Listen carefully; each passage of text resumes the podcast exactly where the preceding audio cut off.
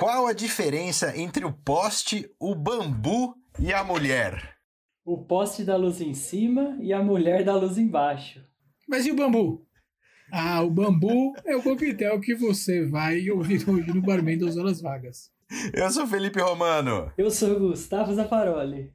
E eu, Ale Stagete. Sinta-se em casa, você é o nosso convidado especial deste programa. Aceita um bambu cocktail? E você, vai beber o quê? Começa agora Barman das Horas Vagas. Cultura alcoólica para amadores.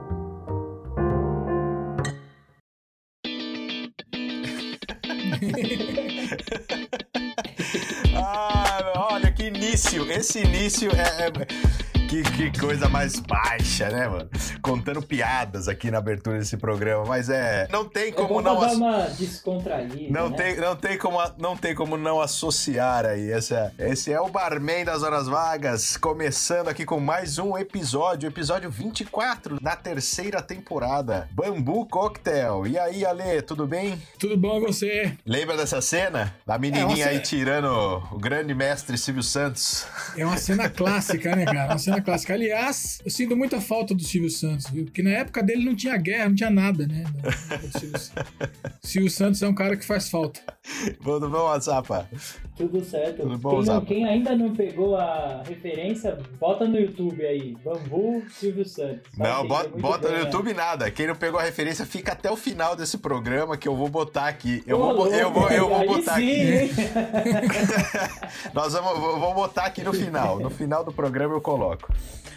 Mas é isso aí, cara. Isso é o Bambu Cocktail. Bambu Cocktail que não tem absolutamente nada a ver com, com o Silvio Santos, obviamente, né? Mas é um coquetel muito classudo, vamos dizer assim, né? Um coquetel Muito chique, né? Tí- típico dos clássicos. Um coquetel límpido, um coquetel bem elegante e muito fácil, né, de preparar até, né? Se for, se for ver bem assim, é daqueles bem fáceis de preparar. Antes de passar a receita para vocês, eu queria lembrá-los, né, que nós temos ali a nossa página no Instagram, né, podcastbhv, e lá a gente fez um, um formato de conteúdo chamado Desafio e você vai beber o quê? Esse formato é muito bacana porque ele pode ser executado, né? Ele pode, é como se fosse uma brincadeira, que ela pode ser feita por qualquer pessoa, não necessariamente com a gente, né? Você pode aí fazer com, com quem você quiser. Então, eu vou aqui rapidamente contar aqui como que é esse desafio e você vai beber o quê? Você primeiro vai preparar um coquetel e mandar esse coquetel para alguém que você quer desafiar. E o desafio é pegar um dos ingredientes desse coquetel e preparar um novo coquetel. E aí nessa brincadeira, você pode aí, é infindável, né? Você pode combinar aí até quantos coquetéis você vai querer preparar, ou então quais, é, se tem que ser um coquetel dentro de um espectro determinado, se tem a limitação de alguns ingredientes. É uma brincadeira que vocês mesmo podem aí criar as próprias regras e vocês também podem nos desafiar. Se vocês quiserem ter aí o seu conteúdo também na nossa página do Instagram, é só mandar ali uma mensagem para nós em qualquer ou nos posts ou é um- uma mensagem direta. Você manda lá desafiando a gente e a gente prepara um coquetel e devolve para você um coquetel novo, marcando sempre a hashtag. Lembrem-se, sempre a hashtag e você vai beber o quê? Então vamos lá para a receita. Bambu Cocktail. Tem um ingrediente aqui que a gente nunca utilizou dentro desta, de- desta desse formato aqui do podcast, né? Ah, já foram 23 episódios e ainda tem ingrediente novo pra, 23 pra episódios. colocar, né? Esse episódio aqui foi inspirado também num material que a gente fez para o Instagram, que o Zapa vai comentar também, né? Depois a gente vai falar sobre ele lá na, na história. Mas vamos lá. Para preparar o seu bambu coquetel, você vai precisar de 45 ml de vinho de Jerez fino, 45 ml de vermute seco, um traço de angostura bitter e um traço de bitter de laranja. Essa aí é a receita clássica do, do bambu coquetel. Então, para preparar o seu, o seu bambu coquetel, você vai no mix inglês com muito gelo, colocar todos os ingredientes no mix inglês, você vai mexer para diluir e resfriar, e aí você vai servir aí numa taça previamente resfriada, decorando aí com um twist de casca de limão siciliano. É isso aí, muito fácil, muito simples a execução. Ele tem uma peculiaridade esse coquetel aqui, que ele é feito né, com dois vinhos, se a gente for ver, né? O vinho de Jerez fino, ele é um vinho fortificado, mas ele é um vinho. E o vermute seco também é um vinho, né? Então, ele, o que, que faz dele, né? Esse, essa, essa combinação desses dois ingredientes, ela tem um coquetel muito complexo, coquetel cheio de, de, de, de camadas aí de sabores, mas ele é um, ele é o talvez de todos os coquetéis que a gente apresentou aqui, ele tem o teor alcoólico mais baixo. Ele é um coquetel que ele até engana, assim, tamanha a, a complexidade dele, você acaba nem percebendo que ele não é um coquetel forte, assim, daquilo que a gente reconhece como forte, né? De, te- de Ele alto, tem, alto teor não tem alcoólico. né? destilado, né? Isso. Nenhuma, o spirit, né, em inglês que fala, É. a, a base alcoólica destilada, ele não tem, né? Isso, então ele é um coquetel que tá dentro aí do, do- daquilo que a gente tá vendo de, de- de tendências e moda. Não é esse é o motivo que a gente escolheu ele é ele para esse programa, é porque ele é muito bom, muito gostoso e levanta muito assunto, muito bate-papo, mas de fato ele é um coquetel de baixo teor alcoólico, né, comparado com os outros coquetéis apresentados aqui.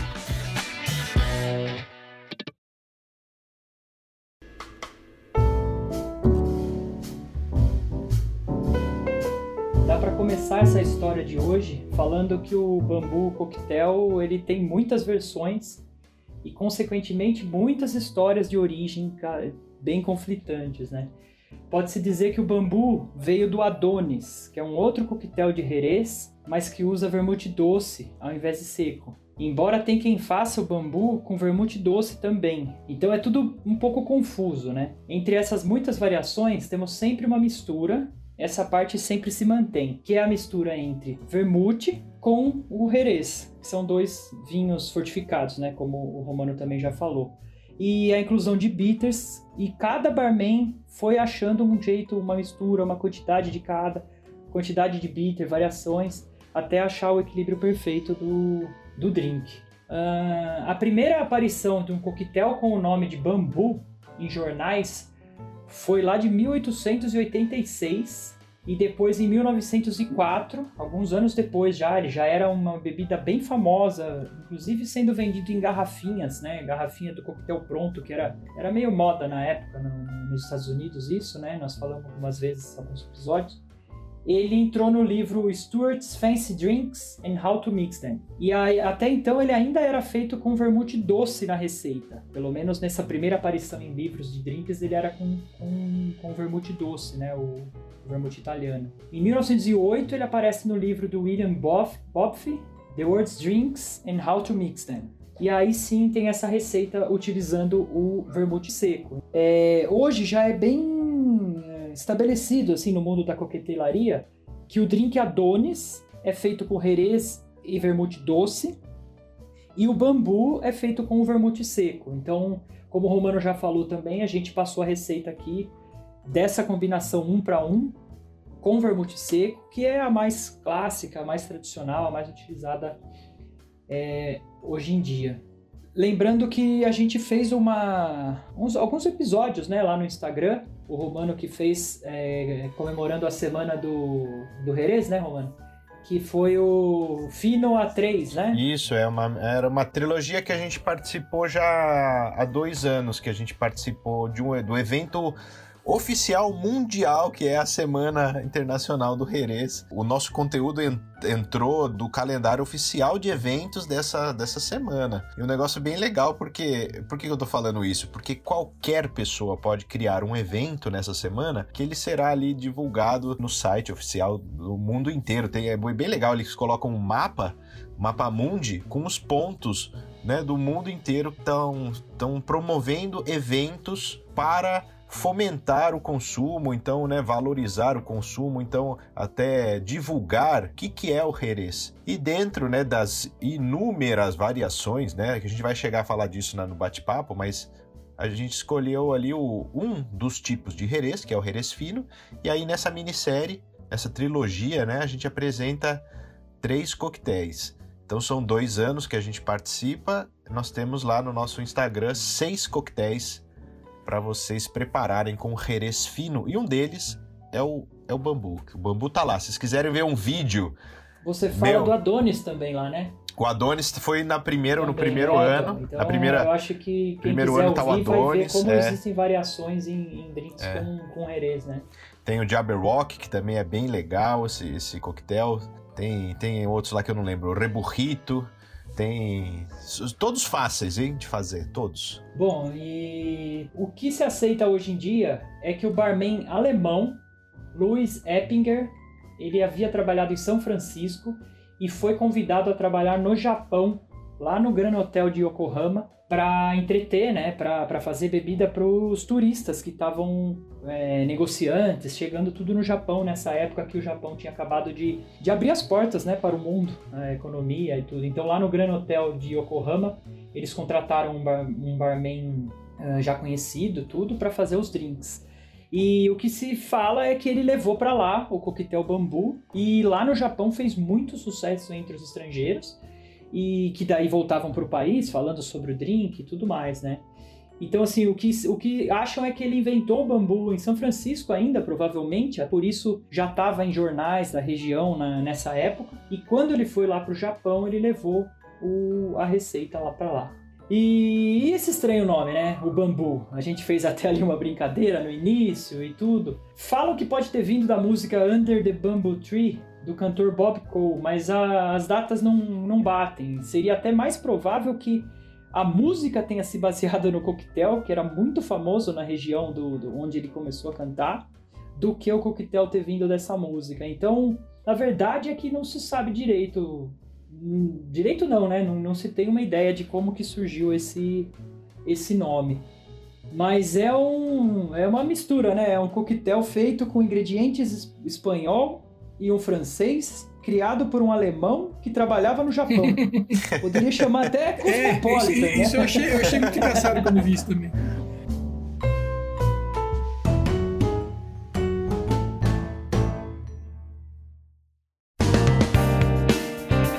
É, pô, então, inclusive no que no, a, a, confusão do, do da, dessa, dessa origem aí do, do drink aí que o Zappa contou, até do próprio cara, né? Imagina, o cara é alemão que foi viver em nos Estados Unidos, depois foi trabalhar no, no Japão. E aí falei, caramba, né? E aí eu fui olhar o hotel, né, cara? Que hotel maravilhoso. Vocês viram o hotel? Hotel, velho. Hotel Bala. Cara. Tá lá, tá lá até hoje, né? Que é, tá, tá coisa... tá, tá. Mudou de nome, acho só, né? Mas tá lá. Que hotel maravilhoso, cara. Eu entrei lá, eu fui, eu fui olhar o bar. Que bar, cara. Assim, aí eu, quando eu olhei o bar, eu fui olhar o cardápio, eu falei assim: olha, acho que se eu der uma sugestão baseada aqui no que esse hotel, né, inspira, a pessoa vai ter que tomar o drink, tô usando terno, entendeu? Então, senão, senão ela não vai conseguir se, viver a experiência. Mas que hotel maravilhoso, cara. É, e aí eu falei, pô, por que, que a gente podia fazer, né? Fiquei pensando no que, que eu podia oferecer. Falei, pô, acho que eu vou, eu vou ficar no Japão mesmo, né? Apesar do cara ser alemão né, vivendo nos Estados Unidos depois ir pro Japão, eu acho que eu quis ficar por lá mesmo, mas eu, eu queria colocar uma coisa bem, bem diferente, assim, né? Eu, eu tava dando uma pesquisada e eu vi um sanduíche que a gente pode fazer duas versões dele que eu achei muito legal, que é o Fruit Sandwich. Esse, esse, esse sanduíche ele é muito simples, dá pra fazer a versão doce e a salgada. Eu vou fazer a primeira versão salgada, que é com pão de brioche ali. Então você pode pegar ali o pão, o pãozinho de brioche, um pão de brioche de qualidade, né? Bem amanteigado fofinho, cheiroso, né, bem aromático. Você vai pegar aquele pão e aí você vai fazer o que? Você vai passar um pouquinho de maionese nele. É, você vai colocar. É, ó, até salivei, ó. Você vai colocar um, um, um pouquinho de maionese. Você vai colocar um, um, omelete que ele é meio adocicado. Lembrando que esses, essas quantidades, essas porções, eu vou explicar tudo lá no Barman das Horas Vagas é, .com, tá? Lá no, nas indicações, lá na, na, na, descrição do episódio vai ter tudo isso que eu estou falando aqui. Então esse pão de brioche com a maionese bem, é, bem caprichada ali. Você vai colocar essa, essa, essa omelete e vai colocar camarões empanados. E por cima você coloca uma saladinha de repolho temperadinha e tal. E corta esse pãozinho quadradinho ali, quase como se fosse mini canapés. É maravilhoso esse negócio aqui. Eu não fiz, mas eu vou ter que fazer esse cara aqui, porque eu achei fantástico. O, o outro, que é uma versão doce, que também dá para fazer, é o mesmo pão, só que é o seguinte, olha que simples e fácil e maravilhoso. Você vai pegar esse pão de brioche e vai passar nele um, um, chantilly com um toque de baunilha, né? Você vai bater o chantilly com açúcar e um toque de baunilha. Você vai passar essa, eh, vai caprichar, né? Nesse, nesse creme de chantilly e vai colocar frutas picadas. Você vai colocar frutas. Você pega pedaço de manga, abacaxi, kiwi, morango, uva sem caroço e fecha o pão, cara. E você tem esse sanduíche maravilhoso. Assim.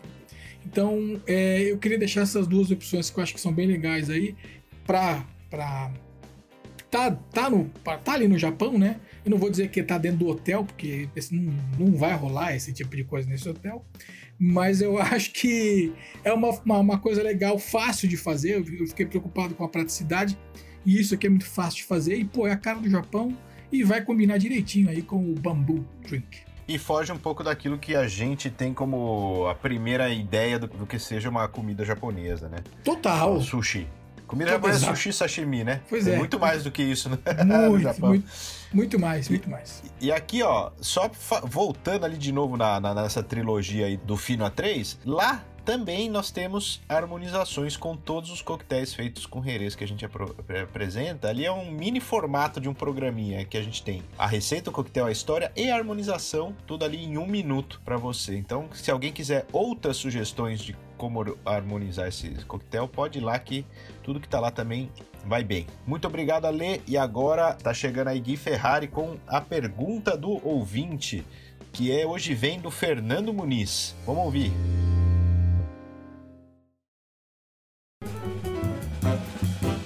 Codex no BHV. Apresentação: Guilherme Ferrari.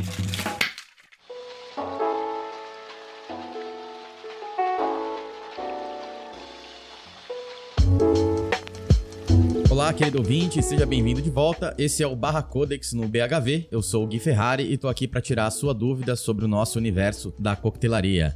E obrigado ao nosso querido trio romano, a Lei Zapa, pelo espaço cedido pro Barra Codex aqui no Barman das Horas Vagas. Hoje eu vou responder a dúvida do Fernando Muniz, que perguntou: existe alguma participação oriental no mundo da coquetelaria? Fala, Fernando, tudo bom, meu cara? Olha, tem sim, viu? A gente podia falar aí horas sobre os, os profissionais de origem oriental, é, ingredientes que vêm da culinária tailandesa, chinesa, do Japão, uh, além de um mercado gigante de destilados, principalmente whisky, né?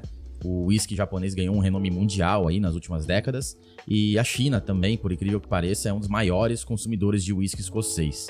Mas eu queria falar para você, Fernando, e para você, ouvinte, sobre o que eu acho que é a maior contribuição é, do mundo oriental para o mundo da coquetelaria. Essa contribuição, na minha opinião, é o serviço, é, o estilo que é usado para fazer coquetéis, a postura atrás do balcão, é, o cuidado com ingredientes e com o gelo atrás do bar. E aí, quando a gente fala de serviço, fala de trabalho, é, a gente tem que dar crédito pro profissional, pro bartender do Japão, pro bartender japonês. A coquetelaria no Japão ela é um pouquinho mais tardia, é, um pouquinho não, é bem mais tardia do que em relação aos Estados Unidos, Inglaterra, até porque é, esses dois países testemunharam a gênese da coisa toda ali, né? Uh, mas ali pro início do século XX, quando a gente vê o Japão um pouquinho mais moderno, um pouco mais aberto para o mundo, é, existiam muitas incursões militares por lá e as americanas faziam parte. Essa era uma época bem complicada para o Japão, que estava de sistema de governo novo, e aí veio de algumas guerras com China, Rússia, Coreia, enfim, estava é, bem complicado e tinha americanos por lá. É, e aí, onde tem estrangeiro, você vai ter hotéis também. E tem um hotel específico que era conhecido como Grand Hotel em, em é, Yokohama. É, não, acho que o hotel não tem mais esse nome, mas ele fica em Yokohama ainda, que é uma baita região portuária lá. E na época já era muito importante pro pessoal, né? Todo o, o marketing, toda a troca entre países se fazia é, via navegações ainda. Uh, e aí nesse hotel tinha muita gente de fora do país, logicamente, e então existia a necessidade de ter um bar nesse hotel. E esse bar precisava ser parecido com aquilo que se via nos hotéis da América. E, logicamente, o bar precisava servir coquetéis, então. Uh, então dá pra gente falar que a gênese da coquetelaria no Japão, ela já vem num nível muito alto, né? Que é um nível de hotelaria internacional.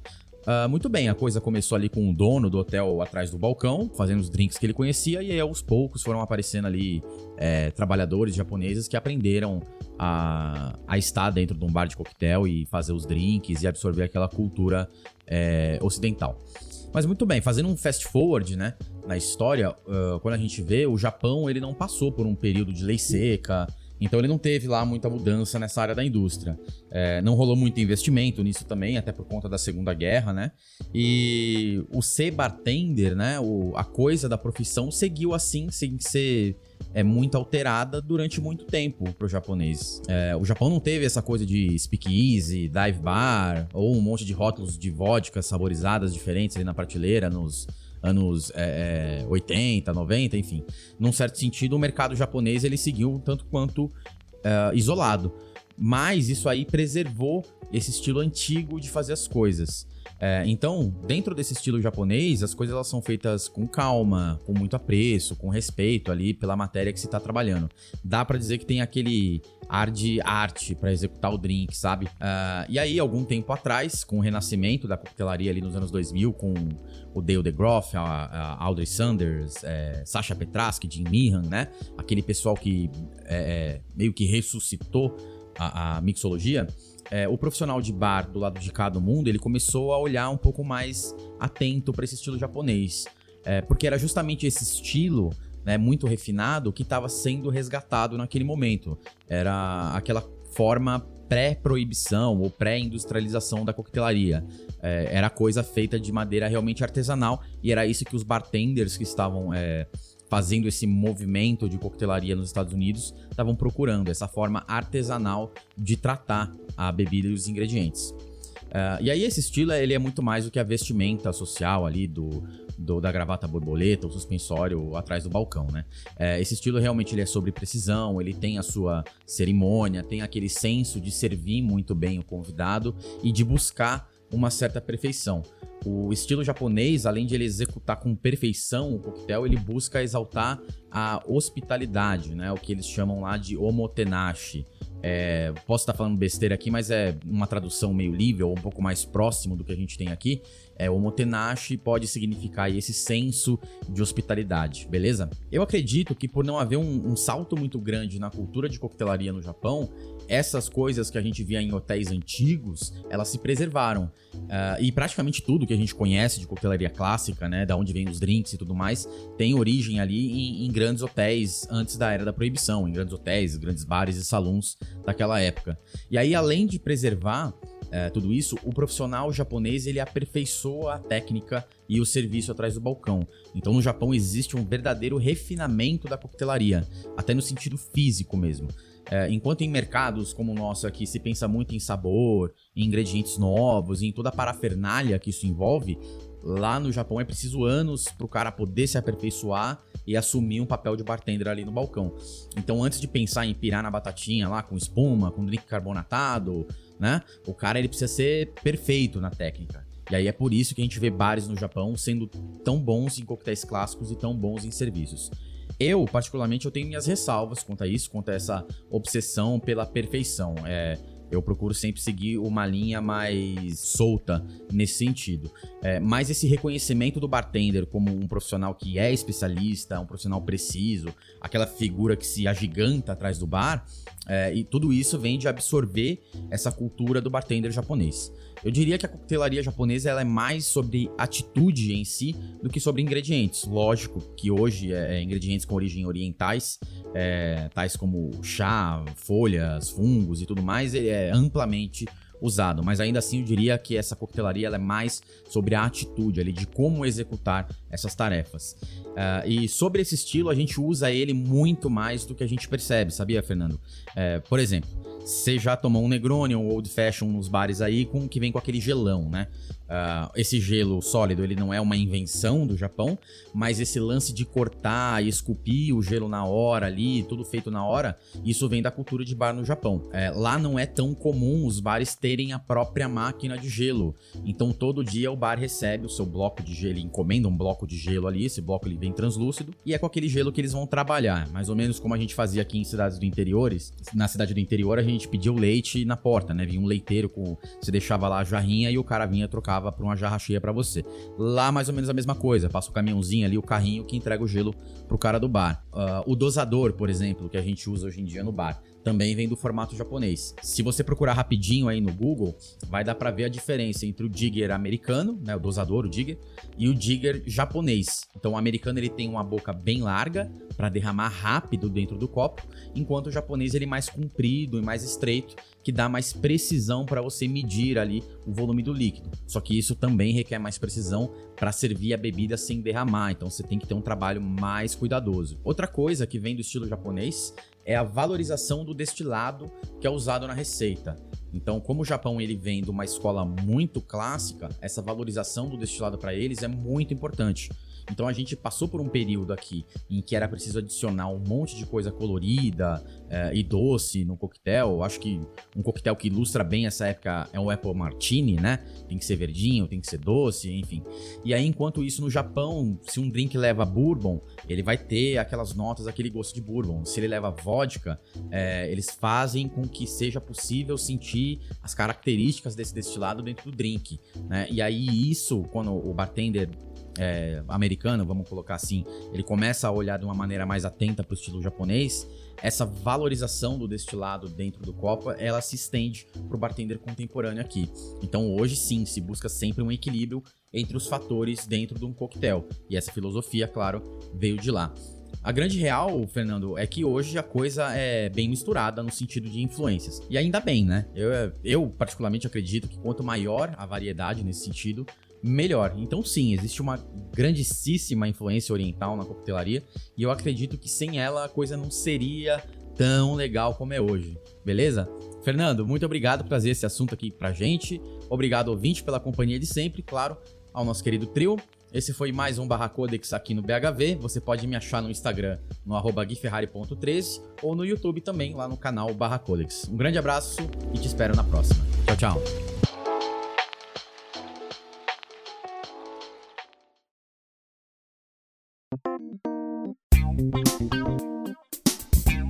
Tá aí, olha que, ó, mais uma aula aí para nós aqui do Gui Ferrari. Muito obrigado, Gui Ferrari, pela sua disposição e por todo esse conteúdo e riqueza de informações que você vem aí aportando dentro do nosso podcast. E quem se deu bem aí, quem, quem que se deu bem? Quem se deu bem foi o Fernando Muniz, que vai ganhar aí a cortesia do Viga Bar, que é o nosso parceiro desta temporada, oferecendo um coquetel cortesia lá para ele no Viga Bar, o Viga Bar que fica localizado aí na rua Bacaetava. Que número? 186. 186 lá no Brooklyn, em São Paulo. É só aparecer lá que eles já vão saber que você, Vitor Muniz, tem direito ali a pedir um coquetel aí, a sua preferência dentro, né, dentro da carta aí dos coquetéis no Viga Bar. Tá legal? Um abraço, muito obrigado e espero aí que a gente se encontre aí qualquer dia aí tomando um coquetel lá no Viga. Mas ó, o que eu queria ver aí, ó, as raízes deste podcast, de certa forma, as raízes desse podcast, de certa forma, elas estão lá no Japão também, sabia? Talvez nem o Zapa nem o Ale saibam disso. Não, eu não sabia. Não sei não. mesmo. Eu tenho raízes italiana e espanhola, japonesa não. É, na- não, as raízes do podcast, né? Eu também, as minhas raízes no Japão não chegaram tão longe, acho que as minhas raízes. Por quê? Onde tudo isso aqui começou? Começou num vídeo, num vídeo que eu assisti no YouTube de um bartender japonês esculpindo uma pedra, né, de gelo, Ah, transformando Você fala sempre dele, né? Eu falo sempre, vocês já viram até esse. Já. É, é, é, é, Já, é já. muito, Agora sim. é muito legal, porque assim, eu fiquei encantado com essa coisa da, da cerimônia, né? Isso é típico japonês, cara. É, é- tudo se transforma num ritual, né? E aí, a partir dessa, desse vídeo, né, que ele pega um cubo de gelo grande, assim, como esses que o, que o Gui Ferrari acabou de, de mencionar na resposta dele, e ele vai com um picador de gelo manualmente transformando um cubo numa esfera é um trabalho escultural. e Eu fiquei ali, né, admirando ali a, a precisão e a habilidade do cara com aquele picador de gelo fazendo aquela esfera para servir um whisky japonês com aquela esfera super minimalista e super elegante assim eu fiquei encantado com essa com essa atmosfera né que eu falei para outro dia que eu mostrei para um bartender esse vídeo ele falou é mas vai fazer um negócio desse dentro de falei claro que não é né isso aqui não é para você fazer num bar aí de, de de noite né eu falei isso aqui o cara tá fazendo num hotel a terça-feira às três e meia da tarde, sabe? Um negócio que, que, É, eu não vi ninguém, que né? não tem ninguém ali, né? Mas o cara tá lá fazendo, tá, tá, tá, tá, tá. Você ouve ali os- as batidinhas no gelo e vê o cara preparando. E por causa desse vídeo eu comecei a assistir incansavelmente. Eu tenho dessas, né? Eu vejo um negócio que eu gosto, eu vou até, até eu ver todos. Eu vi todos os vídeos de Japão. É uma coisa muito específica, né? Bartender japonês, não era qualquer. Bartender japonês preparando gelo. Não era nem o coquetel, era só o gelo. Eu via vi, né, dos caras fazendo gelo cristalino. ge- Porra. Então aí tá aí as raízes. E depois do gelo passou aí as bebidas e tal.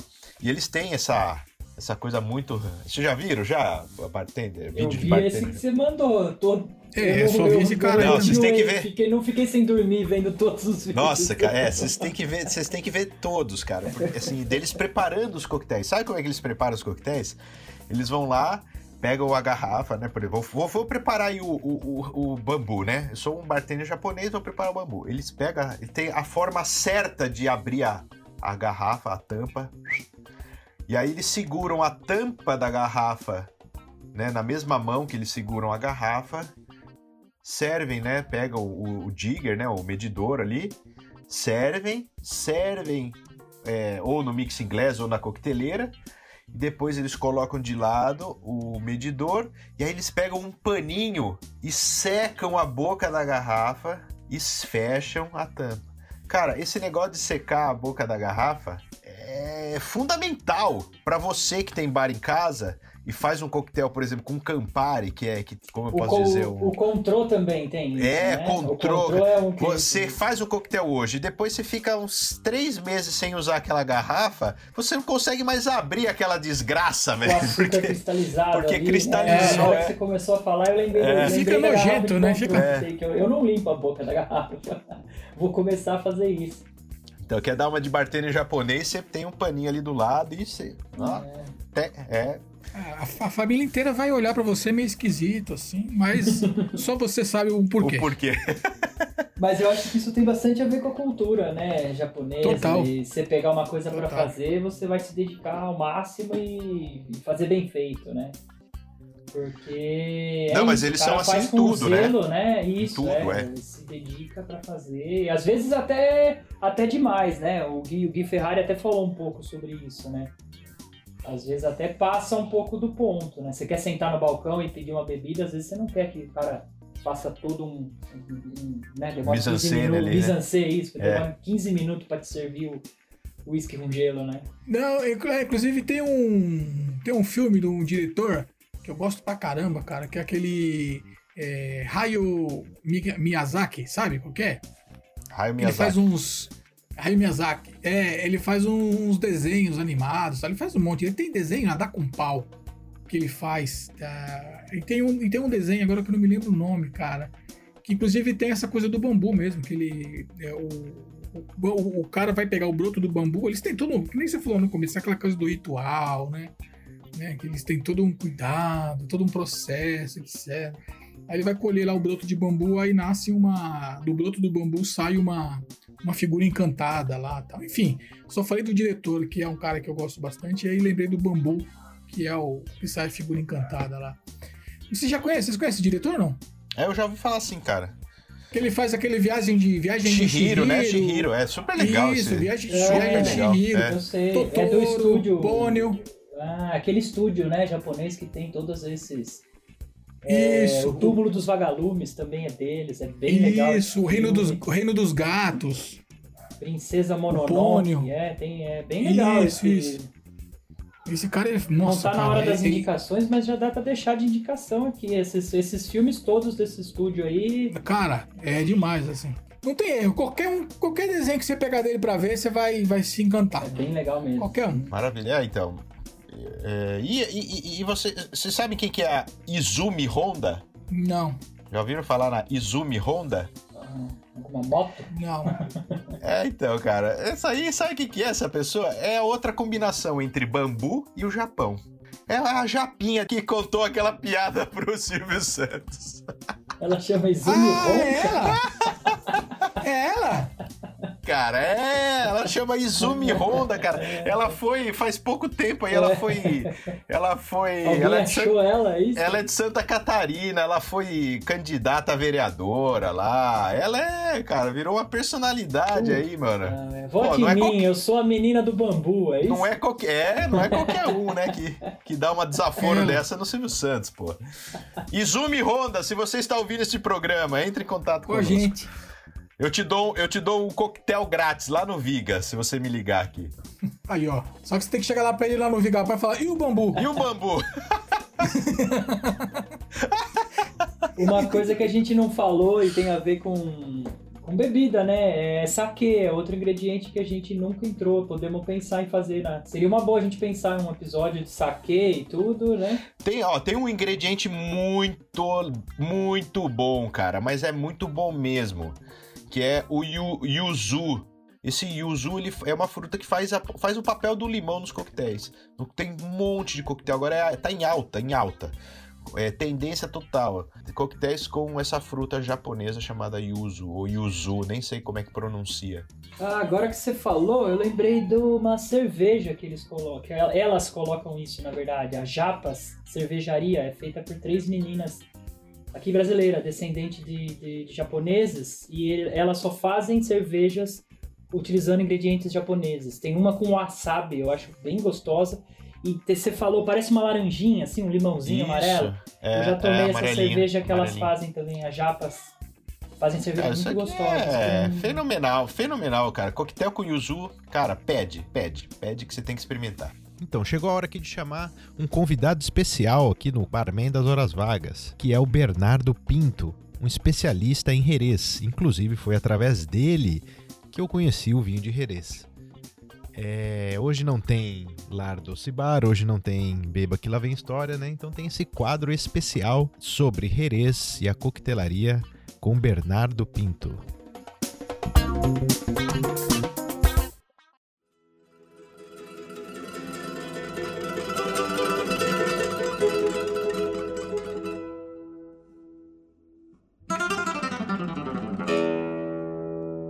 Alô, Romano, Zaparoli, Alê e você que está em casa escutando Barman das Horas Vagas. Aqui é Bernardo Pinto, especialista em Jerez e professor de alguns cursos aqui no Brasil de vinhos, diretor técnico da importadora Zahil e estudante do Instituto dos Master of Wine. E com esse monte de sigla e nome, o que realmente interessa é que eu vim a convite da turma do Barman das Horas Vagas para contar para vocês sobre os vinhos de Jerez e a coquetelaria. Muito obrigado pelo convite, pessoal, espero que este programa seja um sucesso como vem sendo todos os outros. Bom, você que está aí em casa já ouviu falar de Jerez? Já tomou algum coquetel feito com Jerez? Pode até ser que sim, sem nem ter se dado conta, hein? Olha lá, porque Jerez, apesar de ser parte do mundo dos vinhos, tem um papel importantíssimo nessa retomada da coquetelaria que a gente viu acontecendo nos últimos 15, 20 anos, talvez. E a coquetelaria tem um papel fundamental na retomada de Jerez, que vem acontecendo mais ou menos nesse mesmo período. Jerez é o nome de uma cidade no sul da Espanha, na Andaluzia, muito pertinho ali da, da costa sul da Espanha, né, que dá de frente para a África. É, e é um lugar que ao longo de milênios foi sendo colonizado por diferentes povos. Cada um desses povos que vivia ali deixava uma marca no jeito de fazer o vinho local, porque de fato é um dos poucos lugares no mundo, talvez seja o único, em que ao longo de 4 mil anos nunca se deixou de fazer vinho. Nem quando era dominado pelos povos do norte da África, que são de religião muçulmana, então que teoricamente não consomem álcool, né? Nem nesse período deixou-se de fazer vinho por ali, havia uma produção contínua. Então, uma região que acumula uma história longuíssima e esse monte de influências diferentes foram adicionando camadas, vai, no jeito de fazer vinho, que fazem com que o vinho de Jerez seja mesmo especial e diferente. Bom, é, é diferente, in- inclusive, porque é um vinho que é feito com técnicas muito raras, vai. Eu ia dizer únicas, porque de fato, como se faz ali em Jerez, não se faz em lugar nenhum. Mas tem uns outros lugares do mundo que tem um pouquinho dessas técnicas. A mais importante de todas é um negócio chamado véu de flor. Então esses vinhos, ou alguns desses vinhos, porque estão, tem vários estilos em Jerez, ficam durante anos embaixo de uma capa de leveduras, uma capa de, de da mesma família de leveduras que faz as fermentações. E isso ao redor do mundo todo normalmente é um problema. Quando começa a surgir essa capinha em cima do vinho, é, essa própria levedura aí vai começar a transformar o vinho em outra coisa, né? Em outra, em vai mudar as características do vinho. E em Jerez, como isso é consistente e constante, né? Como o tempo todo, todos os anos, praticamente o- durante o ano inteiro, essa capa existe e existe de forma uniforme e espessa, é, essa influência da, da flor, né, da levedura, flor é como eles chamam lá em Jerez, é muito marcante é, e faz com que o vinho tenha uma característica é, própria e única, ao invés de ser um, um defeito, né? ao invés dele ser alterado daquilo que ele ia ser, ele se torna de fato um vinho especial. Tem muitos estilos diferentes em Jerez, então também tem alguns que não tem essa capa de levedura, não tem essa influência da flor.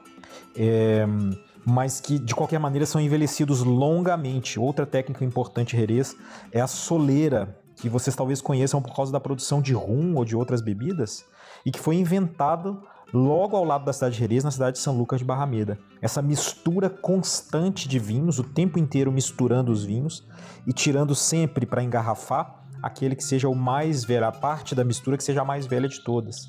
Então, isso dá para os vinhos uma uniformidade, uma complexidade muito grande, porque em qualquer momento que você tem um vinho engarrafado, você tem ali um estilo próprio, único, e tem micro quantidades de vinhos de muito tempo atrás, misturadas, bem amalgamadas pelo tempo, fazem com que esses vinhos sejam mesmo especiais.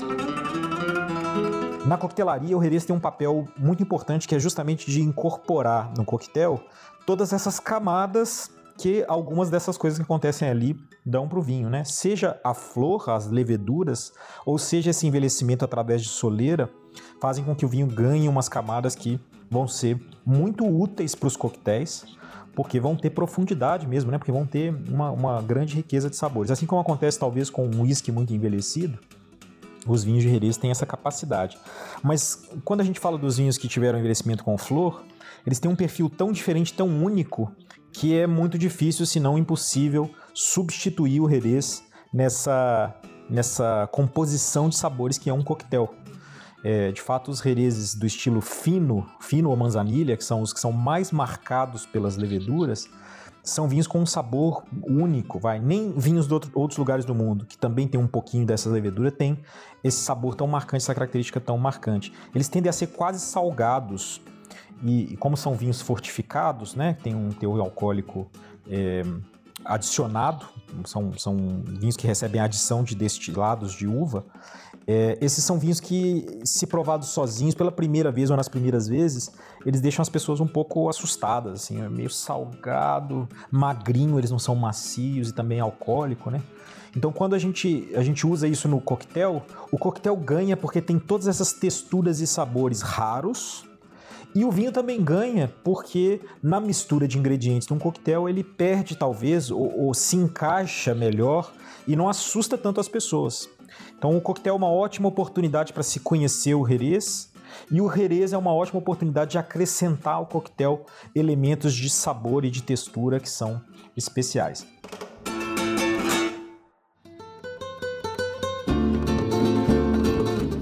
Então, se você não conhece um coquetel com Jerez, vale a pena ir até o seu bar predileto ou ouvindo aqui a turma do Barman das Horas Vagas experimentar receitas. Tem alguns clássicos da coquetelaria, daquele momento áureo, né, que, em que a maior parte dos, dos livros de referência e dos clássicos foram produzidos ali na virada do século XIX para o século XX, que são baseados em Jerez. Tem dois em especial, são o Adonis e o Bambu, que são coquetéis que são relativamente simples de fazer, é, são combinações de diferentes herezes com diferentes vermutes e que mostram muito desse potencial, né, dessa forma que o herês tem de brilhar com tão pouquinho, inclusive, né, de forma tão minimalista. Então vale a pena testar. Agora, se você está no Brasil e quiser ir provar num, num, num bar, né, um coquetel feito com herês, é, São Paulo eu diria que é hoje de fato o lugar mais fácil disso acontecer. Não que não haja bartenders pelo país produzindo coquetéis com herês, mas de fato é, um, é, uma coisa bastante isolada. Se a gente vai a uma das outras capitais, a gente pode encontrar coquetelaria excepcional, mas pouquíssimas pessoas usam consistentemente o Jerez. Enquanto que em São Paulo, os principais bares da cidade já há alguns anos vêm mantendo pelo menos os clássicos, mas gente como Fábio Lapietra, ou a Michele Rossi, o, o Thiago Banhares junto com o Alex Mesquita no Tantan, o Spencer, o Spencer Amereno, nos grandes bares da cidade, vem fazendo coquetéis de fato baseados em Jerez ou com o, o como ingrediente para desenvolver seus coquetéis autorais já há alguns anos. É, realmente vocês têm a possibilidade de provar a habilidade deles em, em inventar coisas, ou pelo menos de tomar um clássico com alguns dos re- melhores releases do mercado. Hoje já tem talvez uns oito, umas oito vinícolas representadas no mercado brasileiro que vão possibilitar que vocês provem diferentes estilos de Jerez também, né? É, vale a pena experimentar e se vocês quiserem saber mais sobre Jerez, vocês podem me seguir no Instagram, no Bernardo Bebe Vinho, facílimo de lembrar. É, ou podem acompanhar também as- os cursos e formações que muitas vezes eu dou em associação com aquelas escolas que eu tinha mencionado, né? O, a Wine School para o WSET, para os cursos oficiais de Jerez, algumas das escolas formadoras de profissionais do mercado. Mas qualquer coisa é só mandar uma mensagem e se tiverem dúvidas, quiserem informações também sobre os vinhos de Jerez, é só dar um alô e assim que eu tiver uma chance eu respondo. Eu espero que tenha ajudado vocês a descobrir esse vinho e não a confundir mais a cabeça. E se vocês precisarem de qualquer coisa, é só dar um alô. Romano, Zaparoli, Alê, muito obrigado pelo convite e eu espero vê-los em breve. Um abraço e até já.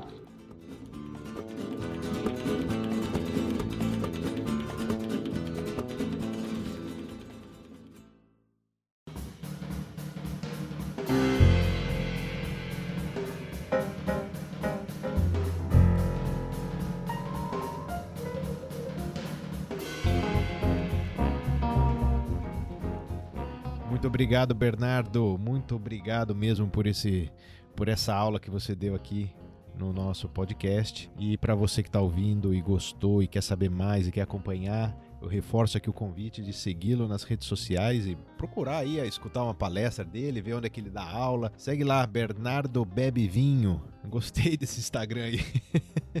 Bernardo Bebe Vinho para mais contato, mais informação do Bernardo, tá legal? Vamos seguindo aqui então com o programa.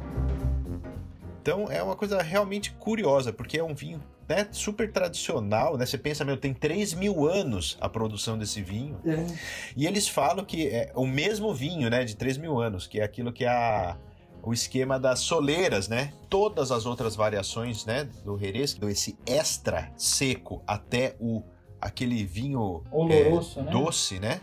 Aquele Ah, o vinho, doce, o é. doce, aquele vinho moscatel, Pedro, Pedro Jiménez ali. Então tem o fino, amontilhado, oloroso, palo cortado. Olha quanto tem médio, cream, pa- pale cream, Pedro Jiménez e o moscatel. Então tem é um leque de variações enorme. E aí como é que eles fazem isso aí? Eles colocam os barris empilhados, normalmente em três camadas. Tem outros que fazem outros andares, né? Isso, é o esquema de soleira, né? Onde eles empilham esses barris para envelhecer o vinho.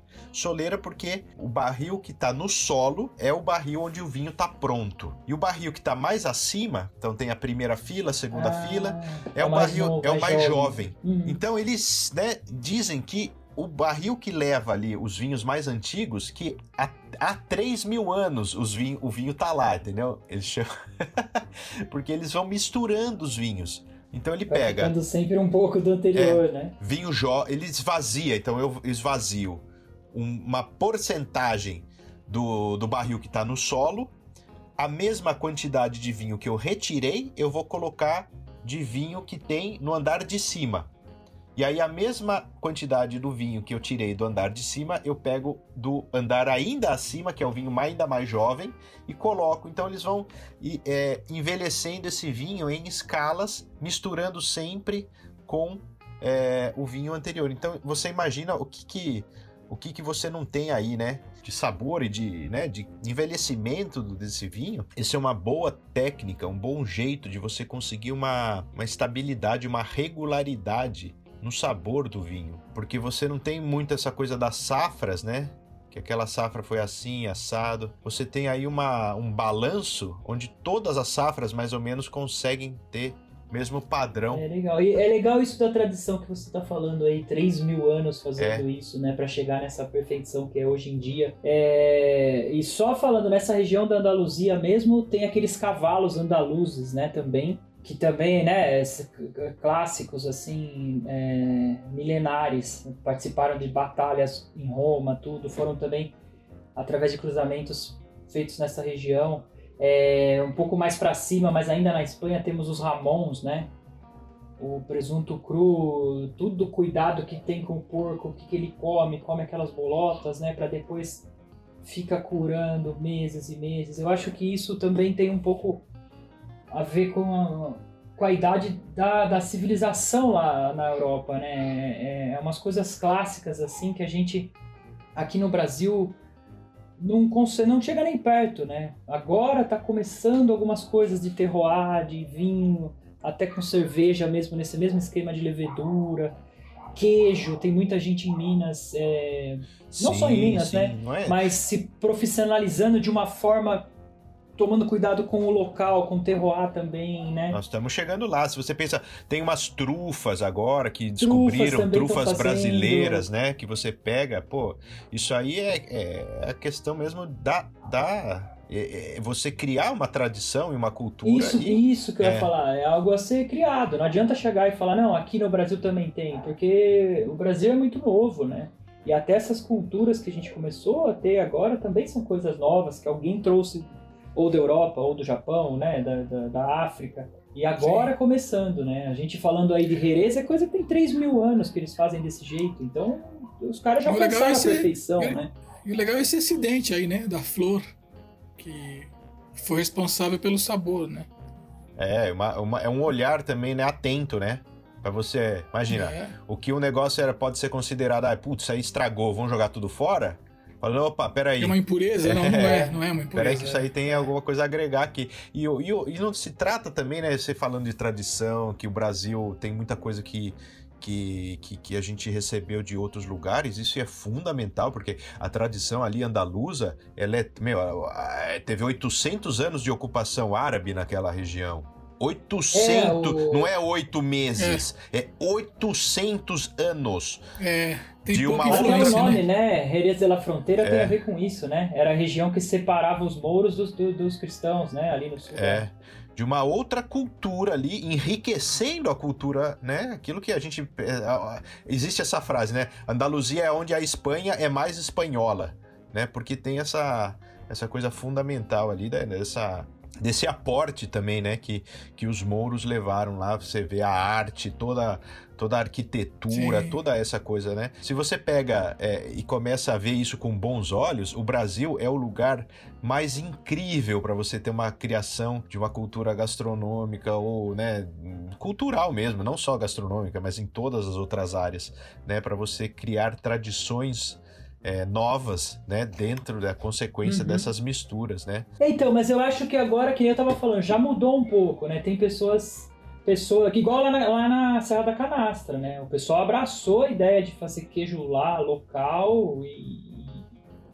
Não é exportar, mas é vender para fora, para outras cidades, por o- com um certificado de origem. Eles, eles agora se orgulham do que estão fazendo lá no local, né? É só um dos exemplos aí que. Que... Pois é, e eu não entendo, é, eu não entendo por que, por exemplo, que o queijo da canastra não conseguiu, sabe, avançar. Sabe? Quer dizer, eu até entendo por quê, né? Porque é um queijo maravilhoso, né? E a gente fica preso aos queijos importados, etc, né? Então, e a gente tem um queijo maravilhoso no Brasil, né? Mas o problema, na verdade, começa lá atrás, né? É uma coisa política, é, é- é- é vontade política. né? Até pouco tempo atrás você não podia nem transitar com o queijo de Minas para São Paulo, né? Você sabia disso, né? Não, não sabia não. É não, não pode, não podia, não pode. Não pode. Se você transitar com queijo de, de- da canastra pra cá, você não pode, porque ele é um queijo. É, como é que fala? Ele não tem. é Por conta de normas, espe- especific- especificações. Sanitário, de É, coisa sanitária? ex- assim? Isso, exatamente. Normas sanitárias. Não pode. Não pode. Tanto é que esse queijo da canastra aqui, inclusive eu comprei um hoje. É, aqui na. na é, eu comprei um hoje aqui na, na, meu bairro. Aqui o cara vende. Ele vende o queijo enrolado num saquinho. Ele não tem nada, não vem com selo de inspeção, é nada, entendeu? O cara. Eu sei que o cara traz de Minas o queijo, só que isso é errado, né? Não pode, etc, etc, etc. É, estamos caminhando aí, temos muito que aprender ainda, mas é bom, porque a gente já vê, já vê que existe um movimento, né? Existe um interesse é, de, de preservar essa. Pô, imagina, eu sigo uma menina lá que faz é, café, ela é a quarta geração da família que produz um café assim, assado, não sei o quê. Isso, pô, é fundamental, cara. É fundamental que você aí que tem um. Você que reclama do negócio do seu pai e quer, e quer sair para fazer outra coisa, né? Não, cara, ó, se- se você tem tradição na família de produzir alguma coisa, cara, investe, investe e, e né, transforma aquele negócio numa tecnologia atual, mistura é, um toque seu, pesquisas e tal. É, é, é, e vai nessa, cara, É. porque é assim que. Mas isso que eu quis dizer também, você falou aí quatro gerações, né? Imagina esses caras do Jerez, 3 mil anos, quantas gerações? É, então é isso que eu falo, né? Foi assim que eu é. comecei o assunto. Não tem como comparar, É. o Brasil tá engatinhando. Não né? tem. O Brasil temos Eu- coisas eu muito acho boas também, mas Zapa. tá muito no começo ainda, né? Eu acho que é cultural também, viu, Zapa? Porque lá os caras já. Já de quanto tempo que nem a gente tá, você falando, de quanto tempo vem essa tradição, né? Então é cultural pro cara. No Brasil, acho que aqui acho que a gente. Acho não, né? A gente, a- a- as pessoas elas, elas dão muito mais valor na escala industrial, né? Do que a escala é, ali da região ou o próprio pequeno produtor. Isso é uma mentalidade que tá começando, que nem você Tem falou, tá mudado, começando é, a tem mudar, mudado. né? Jundiaí É, ainda é um lugar mudar. bem. Ele é, ele é cidade grande, mas é bem interior em algumas coisas. E aqui tem crescido muito isso. Consumo local e pessoas novas aí. Até a minha indicação vai ter a ver com isso.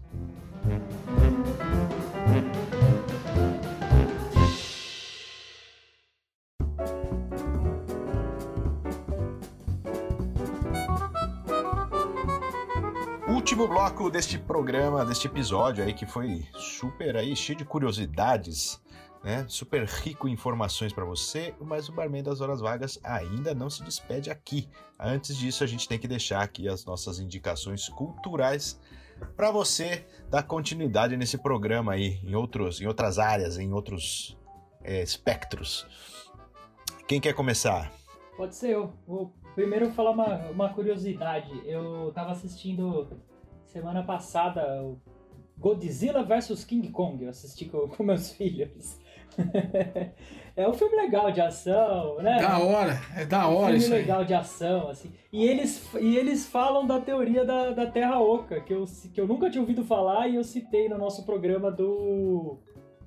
Era do bermuda lá, como chama Dark? Dark and Storm, Isso, Dark and Storm. o programa do Dark and Storm. E falam que o, eles vieram da Terra Oca, tanto o Godzilla quanto o King Kong e outros já, lagartos gigantescos. E tem a ver com o Japão também, que a gente tá aqui falando, né? É, mas a minha indicação. O Godzilla, o Godzilla sempre vem pra esse programa aqui do Barman das Vagas. né? Verdade, é Já- verdade, é verdade, falando. né, cara? Sempre ou não, agora. ele aparece sempre por aqui, né? Mas a minha indicação mesmo é uma visita bem legal, que chama Pé do Morro. É uma fazenda, né, um sítio na- no pé da Serra do Japi, pro lado de Cabreúva. Então, dá pra vir de São Paulo, meia hora tá chegando, pra quem mora na cidade de São Paulo. E ele faz queijos. Então, é bem a ver com isso que a gente tá falando. Ele é bem tá especializado, especialista em queijos. E tem lá um, tipo, no café da manhã, no, no pé da serra, né? Chama Pé do Morro o lugar. Você fica lá, ele vai servindo os diversos tipos de queijo. Ele tem. É tudo feito com as leveduras locais, né? No ambiente.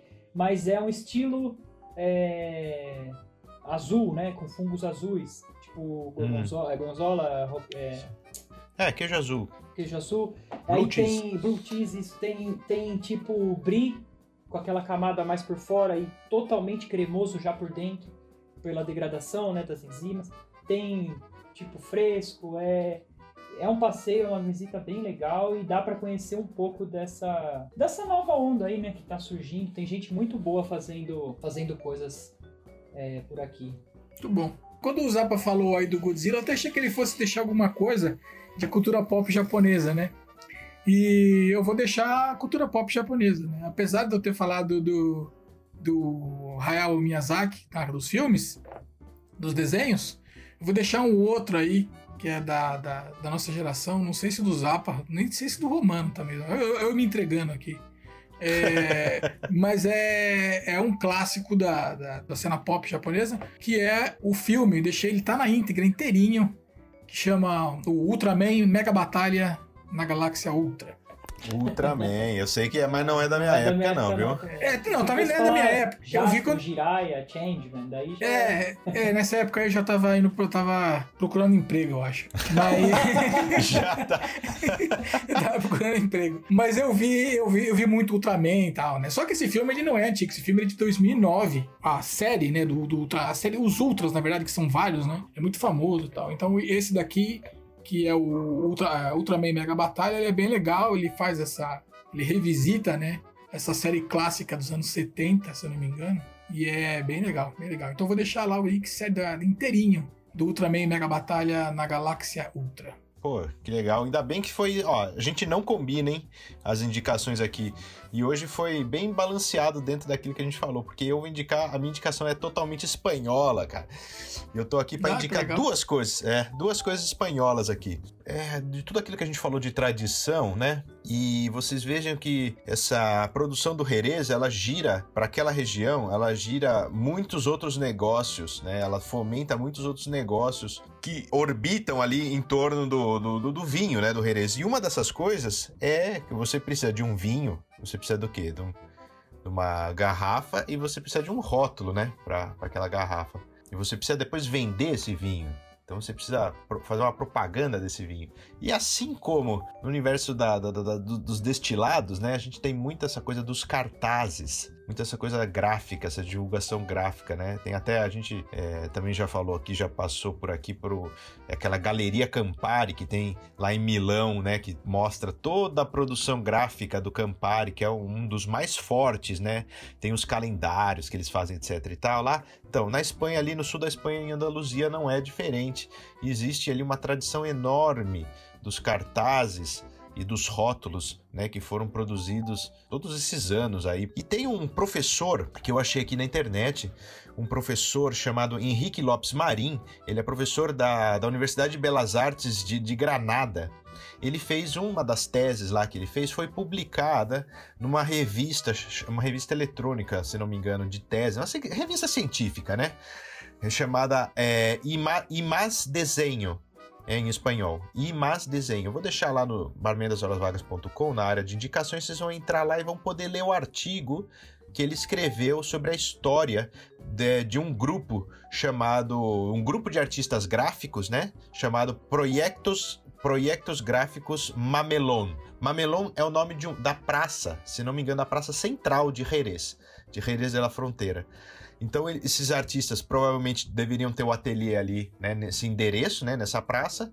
Então, é, ele resgatou toda a história é, de- desses artistas gráficos de Jerez que tinham a sua produção toda baseada né, na, na cultura do vinho de Jerez. Seja rótulo, seja cartaz, e tem lá ilustrado, né? Esse artigo está ilustrado, é muito interessante de ver a produção gráfica daquele lugar ali. E a outra coisa que eu vou deixar, que é lá de Andaluzia também, né? Natural de Andaluzia, é o Paco de Lucia. Paco de Lucia, conhecem Paco de Lucia? Violonista, né? Violonista, violonista, Conheço. toca, Ele é toca um violão, cara, uma guitarra, uma guitarra flamenca que é inacreditável. Um cara é, é assim, você quer um dia tocar violão? Primeiro você tem que ouvir esse cara e falar assim, ó, tem alguém, tem alguém que sabe tocar violão. Eu vou aprender. é, é nesse nível, assim. É Paco de Lucia, um dos maiores guitarristas, né? Já falecido, né? Mas um dos maiores guitarristas de guitarra flamenca que existe. Se você ainda não conhece, ouçam. Vale a Pro- pena, é. Vale a pena. Vale E se pena. você já o conhece, ouçam também, porque é inigualável. Tá legal, pessoal? Muito bem. Ó, Deixa eu só fazer uma correção aqui, Romano. Eu falei que o Ultraman é, é dos anos 70, mas não é, não. É dos anos 60, tá? Ele começou a passar alguma coisa deles aqui no Brasil nos anos 70 e 80. Eu assisti nos anos 80, óbvio, né? Mas é, ele é dos anos 60. É isso.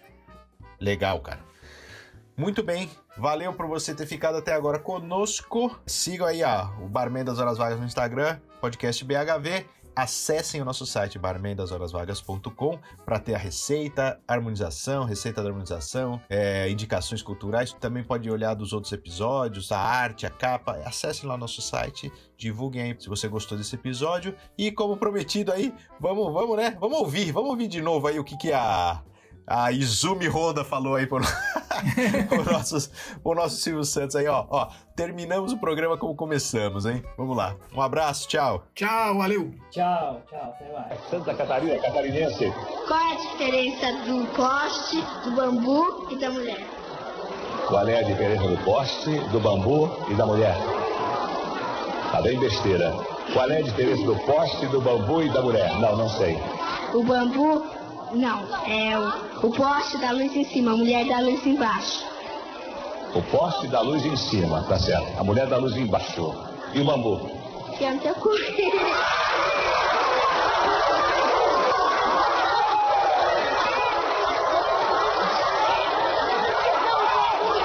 Boca suja, sem vergonha, sem vergonha. E o bambu? Ela ganha.